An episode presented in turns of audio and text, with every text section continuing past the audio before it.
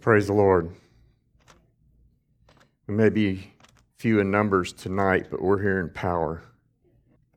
And I believe that the word that the Lord has for the church tonight is for the people that are here tonight. And um,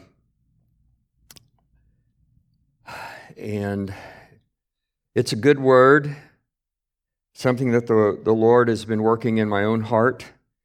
And um, maybe we can even practice it at the end of the message tonight. So, uh, most of you know that I uh, served in the U.S. Air Force. And I retired in 2011 after 28 years in the service as a colonel. And uh, in the service, I was a fighter pilot. And I flew fighters uh, pretty much all over the world.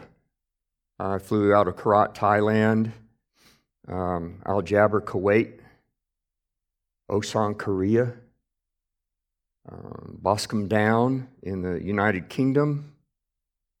I've flown a single engine or and a, a single engine and a single seat fighter over the Pacific Ocean. I've flown a single seat fighter over the Atlantic Ocean. There's a lot of water on this globe. My military duties have taken me to Germany, the Netherlands, Spain, Sicily, Saudi Arabia, Chile, the Philippines, Japan, Guam. I can't count up the number of days that I have been absent from my family. There's too, too many to count. And uh, I learned how to, in the early part of my career, I learned how to follow. In the latter part of my career, I learned how to lead. I know what authority is. I have been both under authority and I have exercised authority. I know what self discipline is all about. I have lived the core values of the Air Force, which is integrity first, service before self, and excellence in all we do. That's part of my life. And that kind of a service for 28 years um, encompassed me. It was who I was. I was a, a, a military member. I wore the uniform and I served my country. But it is nothing to compare with being a soldier of the Lord Jesus Christ. And that's what I want to talk to you about tonight. So get your Bibles out and turn, if you will, to Joshua, the last chapter in Joshua, chapter 24. We'll look briefly at verse 15. Now, this is um, Joshua had gathered all the tribes of Israel to Shechem, and he's essentially giving his going away speech. And he, in verse 15, he says to all of those assembled, Choose for yourselves this day whom you will serve. And at the end of that verse, it says, But as for me and my house, we will serve the Lord. Now, I chose to go into the Air Force. It was my choice. It was my choice to go and join and serve my country. And I did that willingly, voluntarily, for 28 years. We have the same choice as Christians. And that's what Joshua is saying right here to all of the tribes of Israel. He's saying, You have to choose this day whom you are going to serve. Whether the gods which your fathers served that were on the other side of the river, or the gods of the Amorites in whose land you dwell, but as for me and my house, we will serve the Lord. So we have to decide if we're going to serve the Lord Jesus Christ or whether we're going to be torn between him and the world. So flip over to, um, let me get my notes out here. Flip over to Matthew 6 24. And you should be familiar with Matthew 6. We often talk about Matthew 6:33, which is very, very important. And so this verse precedes, and that's uh, verse uh, 24.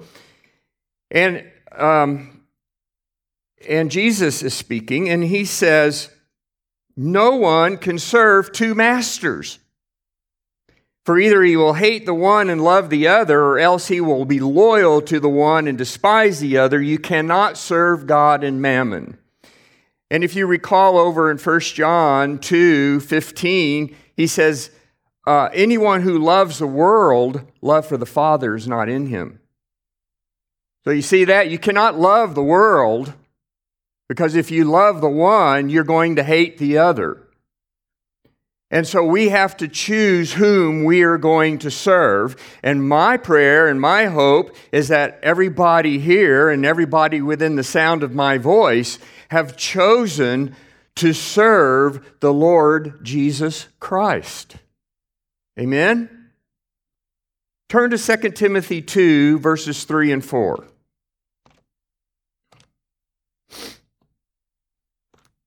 I'm, I'm reading mostly out of the New King James Version tonight because some of these verses, frankly, I like in here, but I don't normally use this Bible. It's Jeannie's Bible, and I can't find my way around it very well because I know that that verse is supposed to be on this side of the page, and in this Bible it is not. So, um, 2 Timothy chapter 2 and verses 3 and 4. Paul is writing Timothy, obviously, and he's saying to him, You, Timothy, therefore must endure hardship as a good soldier of Jesus Christ. No one engaged in warfare entangles himself with the affairs of this life, that he may please him who enlisted him as a soldier. At my first duty station in Myrtle Beach, South Carolina, at Myrtle Beach Air Force Base, uh, Jeannie and I lived on the base. We lived in base housing on the base. And our life was essentially there on the base. We, um, we were with my squadron, my flying squadron. We knew everybody in the flying squadron. I wore a uniform and um, you had to go through a gate that was manned by security police to get onto the base. And I knew, and my identity was that I was military. I was not civilian. And there was a distinction there. And it was in my mind that I was military and definitely not a civilian. And that's what Paul is saying to Timothy here that if you have enlisted under the Lord Jesus Christ, He's the one who has enlisted you, then to please Him and, you, and to be engaged in warfare, you do not become entangled in civilian affairs. And it's so hard sometimes for Christians to, to, to walk in that way because the lure and the pull of the world is so strong and they get entangled. That Greek word there, entangled, actually means to be interweaved with. And so we must, we must have that mindset. Um, we must have that, that decision in our hearts that we are serving the one who enlisted us as a soldier. We're military. We're serving the Lord Jesus Christ. It says that no one engaged in warfare entangles himself. We are engaged in warfare. Flip over to Ephesians chapter 6. That just might be part of the plan. Look at verse 10. Finally, my brethren, be strong in the Lord and in the power of his might. Put on the whole armor of God that you may be able to stand against the wiles of the devil. So we have an enemy known as the devil. He is wily. And we have the armor of God for what purpose? In order to stand against the wiles of the devil. For we do not wrestle against flesh and blood but against principalities, against powers, against the rulers of the darkness of this age, against spiritual hosts of wickedness in the heavenly places. Therefore, take up the whole armor of God that you may be able to withstand in the evil day, and having done all, to stand. So we are in warfare. We have been given the armor of God to put on in order to stand, and having done all, to stand in the evil day against the evil one. No one who calls themselves Christian and are serving the Lord Jesus Christ are exempt from duty. We are in a war. We are wrestling against principalities and powers and world rulers of this present darkness. And the Lord has seen fit to give us this army. And he, go, and he goes on and he explains what the armor is. For the sake of time, I'm not going to read them. You should know them very intimately. But I do want to pick up in verse 17, and it says, And take the helmet of salvation and the sword of the Spirit, which is the word of God, praying always with all prayer and supplication in the Spirit being watchful to this end with all perseverance and supplication for all the saints. Now, a lot of people don't really recognize because they stop at verse 17 and think that's the armor of God, where this part right here, praying always with all prayer and supplication in the Spirit, is what links all the armor together. We are called to be praying. The Greek word for always is pas, and it means everything, always, total. There's nothing that's not in it. And so it means that we are to be praying always with all prayer and supplication in the Spirit. We're going to talk some more about that in a minute. Um, and being watchful to this end with all perseverance and supplication for all the saints. And Paul goes on and he says, And for me, the, that utterance may be given to me, that I may open my mouth boldly to make known the mystery of the gospel, for which I am an ambassador in chains, that in it I may speak boldly as I ought to speak. So Paul's writing this from Rome. He is in prison, he's in chains, and he's, he, he's not asking for uh, somebody to send him a loaf of bread with a file in it. he's not asking for, to send a, um, an elite force of Green Berets to spring him loose. He's asking for them to pray and intercede for him so that he can be bold in uttering the gospel of the Lord Jesus Christ. So, church, that's what we are called to do. That we, the title of this message tonight could be The Church's Call to Arms. We are called to put on the armor of God to be good soldiers and serve the Lord Jesus Christ, and to pray always with all prayer and supplication in the Spirit for all the saints everywhere. Flip over to Matthew 21 13. You know this story. It's um, Jesus braids a whip and he goes into the temple to drive out the money changers. Let's look at 12. Then Jesus went into the temple of God and drove out all those who bought and sold in the temple and overturned the tables of the money changers and the seats of those who sold doves. 13. And he said to them, It is written, My house shall be called a house of prayer, but you have made it a den of thieves. Jesus quotes the first part from Isaiah, the second part from Jeremiah, and he's saying, It is written, My house shall be called a house of prayer. He is characterizing the house of God as being a house of prayer. So, flip over to uh, Hebrews 3 6.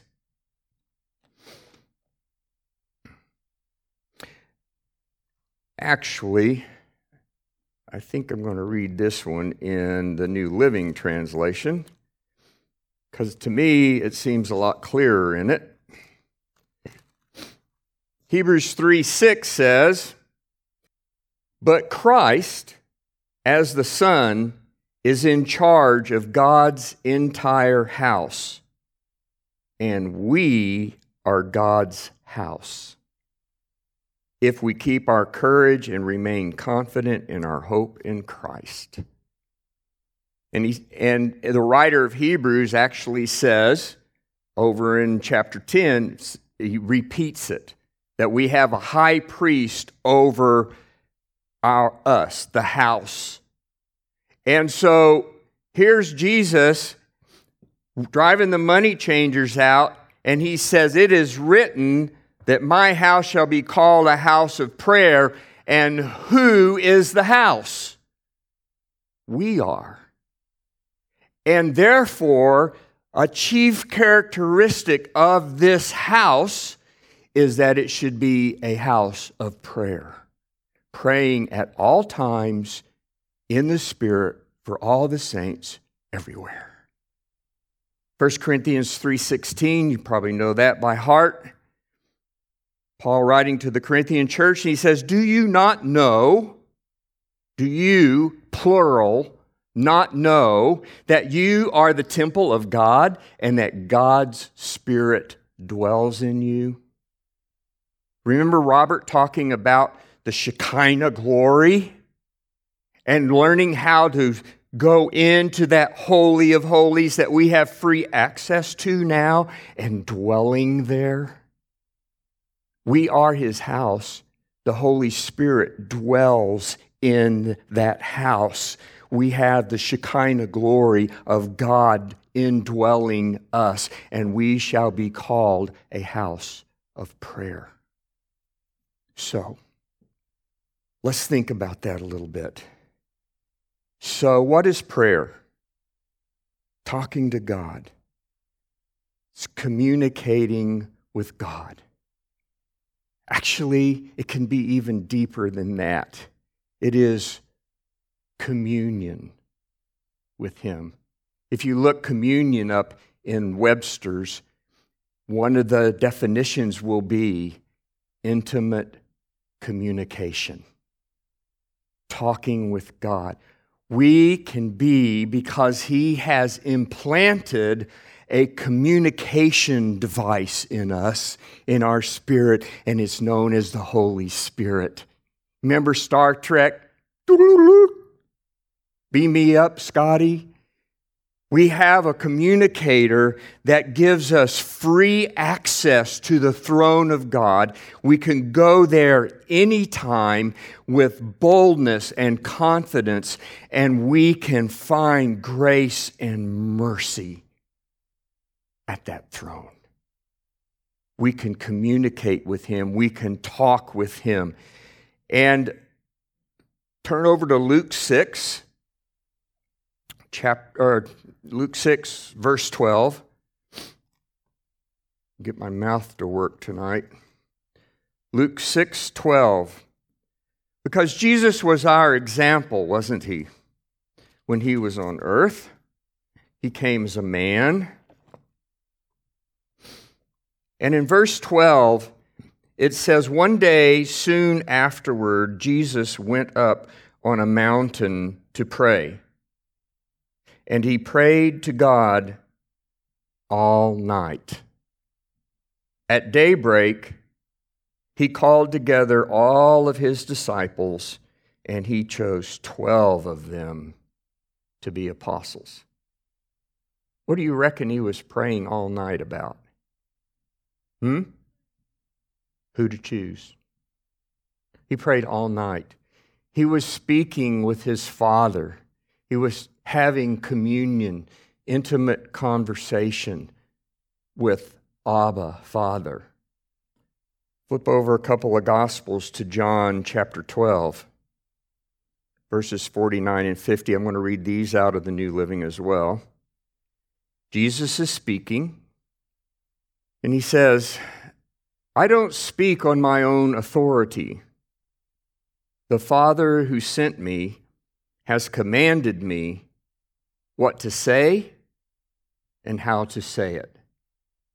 And I know his commands lead to eternal life. So I say whatever the Father tells me to say. The church of the Lord Jesus Christ needs to be spending that kind of time with the Father. Jesus sent the Holy Spirit. He said, When I leave, I'm going to send the Holy Spirit to you, and He's going to guide you into all the truth. He's going to take what He hears and He's going to reveal it to you he will even show you the things that are to come. So, as, a, as the body of Christ and a house of prayer, and because the armor of God includes praying in the Spirit at all times for all the saints everywhere, we need to be in constant prayer in the Spirit. No, I lay me down to sleep prayers, but wrestling prayers. Prayer that comes in and grabs hold of an issue and will not let go until you have taken it all the way through. That kind of prayer. Why? Because we are in warfare. And in order to prosecute a war, the forces must be able to communicate and share information. In the, um, well, let me say this first. The enemy, Satan, the devil, one of his premier tactics is to disrupt communication. He did it in the Garden of Eden right off the bat.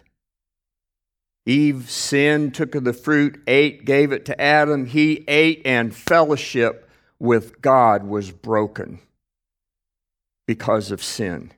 Disrupted communication right in the Garden of Eden. And he has not stopped. If he can get the saints to stop praying he essentially wins.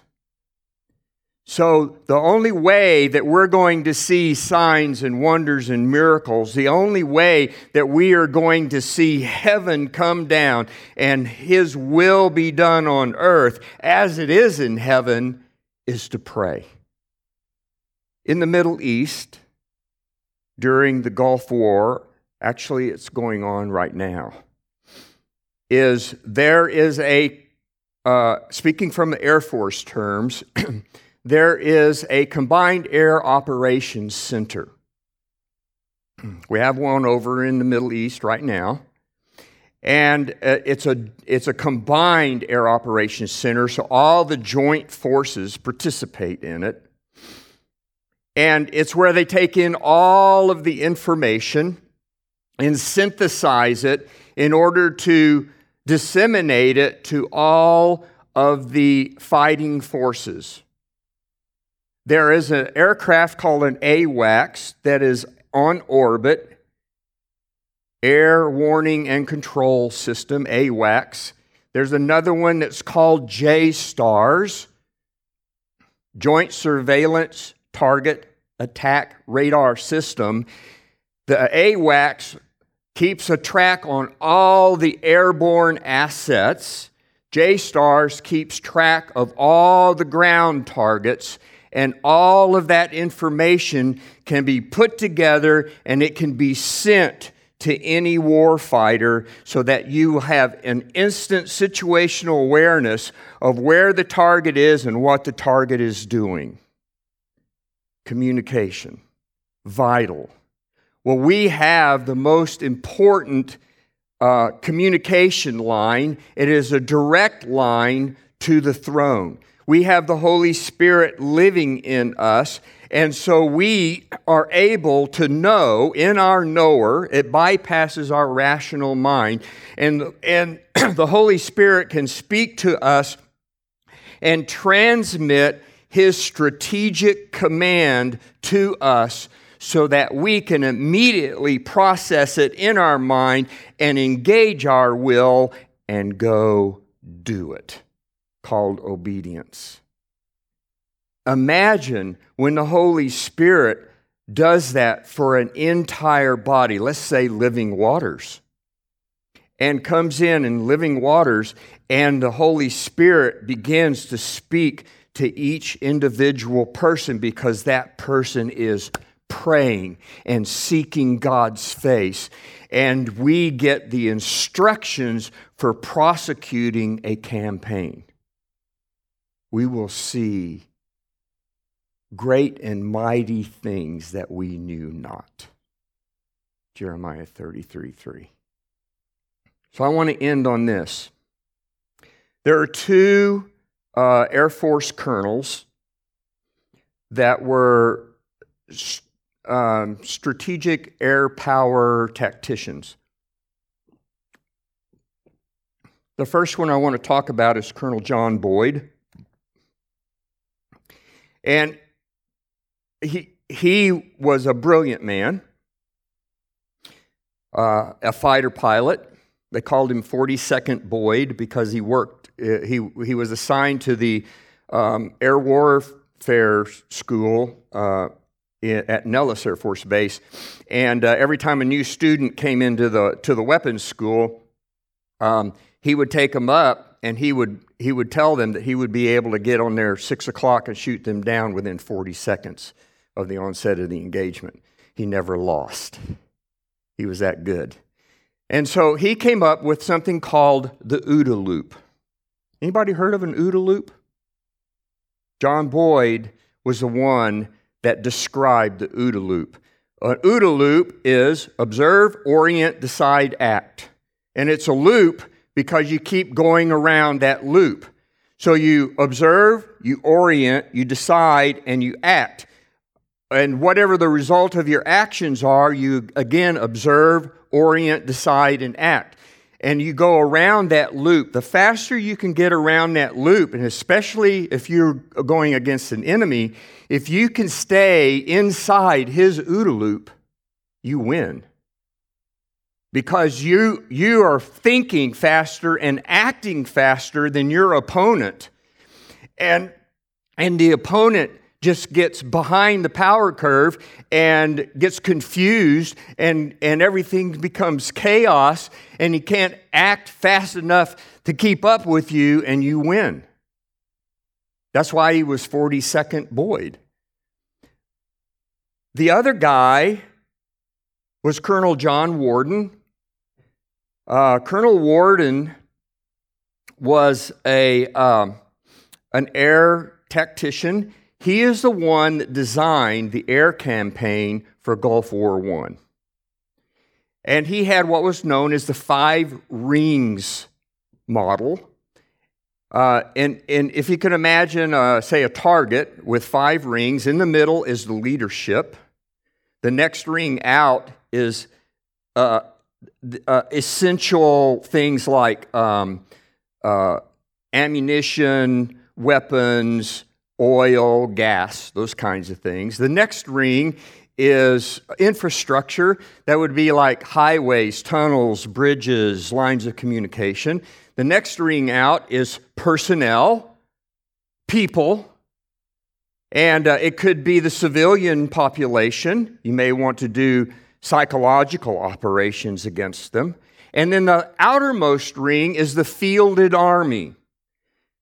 Back in the day, we used to put armies against armies, like in World War I, trench warfare, very bloody, um, uh, lots of uh, fatalities in that kind of a war.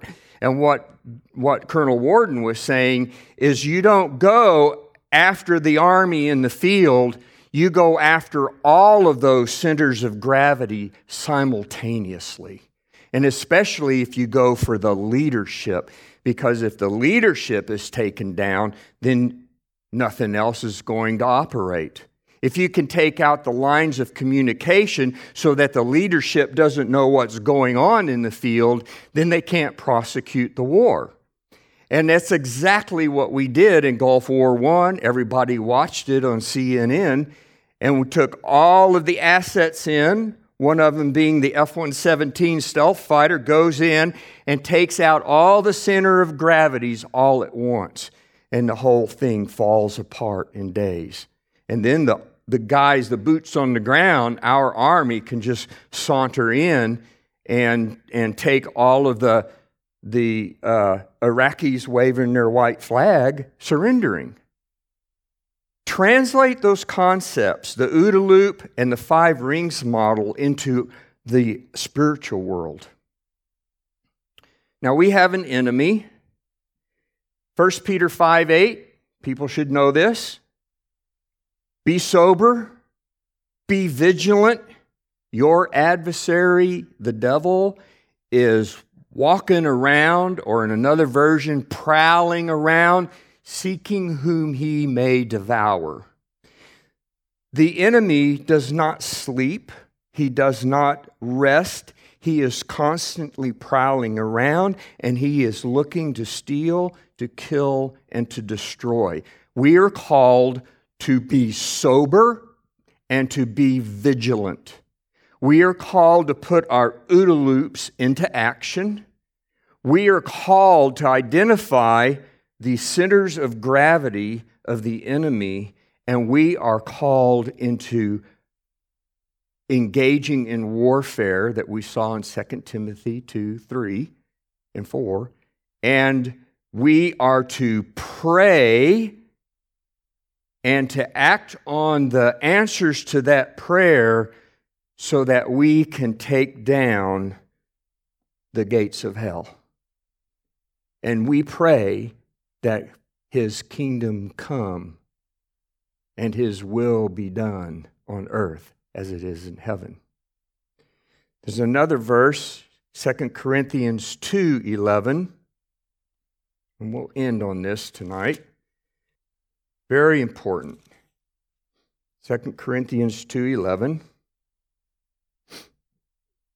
Paul is writing to the Corinthian church, and he, uh, in verse 10, he says, When you forgive this man, I forgive him too. And when I forgive whatever needs to be forgiven, I do so with Christ's authority for your benefit, so that Satan will not outsmart us for we are familiar with his evil schemes. So we can actually stand as the house of God, praying at all times, and we can we know we can stand against the wiles of the devil because we are not ignorant of his devices, and he cannot outsmart us because we have a supreme commander known as the Lord Jesus Christ who communicates with us because He has given us the Holy Spirit. And as long as we are praying in the Spirit at all times for all the saints everywhere, then we go forth in victory. So, so my plea to you, to the church, and anybody listening to this message is to be in, in prayer in individual prayer in your prayer closet, in corporate prayer together, uniting our hearts together. And we can practice that right now uh, as we close before we take up the, um, the offering. Uh, because Brian Keeling is in the hospital right now and he's injured and he needs the prayers of the saints. It's said to pray for all the saints everywhere. He's a saint. And let's right now just knit our hearts together and take this message that came from the Holy Spirit to engage in that warfare through prayer with all the armor of God on, and we can expect the Father to hear us and to answer us. Amen? So bow your heads and join me now. Just agree with me as I pray. You can pray your own prayer right there along with me. You can pray in the Spirit. So, Father God, I thank you for this word tonight. I thank you that, that we are your house and we are a house of prayer. And we come to your throne of grace this very moment. We approach you boldly and with confidence. We see your face. We know your unconditional love. We know that you are Jehovah Rapha, the God that heals you. We thank you, Father, that you love Brian and Debbie, that your love surrounds them right now. And I pray right where they are that you invest them like a cocoon with your love and your comfort and your care and your healing and your mercy and your grace and all that is good, Father, you surround them and they know this very moment as we pray together that they belong to you. That they cannot be in a better place than in the hands of the, the Father, the God Almighty. Thank you, Father. Thank you that you are merciful and kind. Thank you that we have that privilege right now to come to you. And so we beseech you, we petition you, we make supplication. We aren't anxious, we are confident because we know that you hear us. We pray according to your will. The Holy Spirit is interceding for us right now, and He's praying according to your will. And so, so we cover them. We cover them, Father, as the body of Christ, the body of Christ coming around that injured member and taking care of it. Thank you, Father. Thank you for what you've done. Thank you that you've heard us. Thank you for your mercy and your grace. In Jesus' name, amen. Praise the Lord. I have much, much more about prayer, and maybe in some future opportunity, we can get down to the, the nitty gritty because there's so much more about prayer and faith and prayer and trust and, and um, prayer in the Word. And I was convicted. I, I, I have not been praying like I just preached. But now I am. Because the Lord has called me into this position. And so I call my brothers and sisters into that position of prayer. Okay, praise the Lord. Let's take up the offering. Bill? Hello, this is Robert Richards, and you're listening to The Waterhole, our weekly broadcast, which is now available on iTunes and all major podcast platforms. You can also watch the weekly video broadcast on our YouTube channel. Links in the description. I pray this has been a blessing to you. And if you've enjoyed this message, please share this with a friend. God bless you and remember, no matter where you are and what you've done, Jesus loves you.